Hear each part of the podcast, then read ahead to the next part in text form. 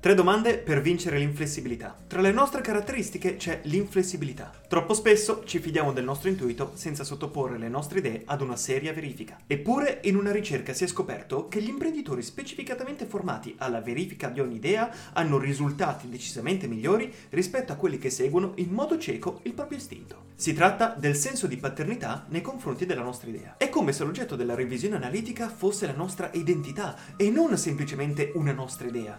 Per evitare questo tipo di incidenti dobbiamo adottare il metodo scientifico, ovvero mettere alla prova dei fatti le nostre conoscenze. Quando mettiamo in discussione quelle che sono le nostre conoscenze del momento, spunta la curiosità di sapere quali informazioni ci mancano. Dobbiamo sempre porci tre domande. 1. Ma è proprio vero? 2. Quali numeri sono a favore della mia idea? 3. Quali smentiscono le mie intuizioni?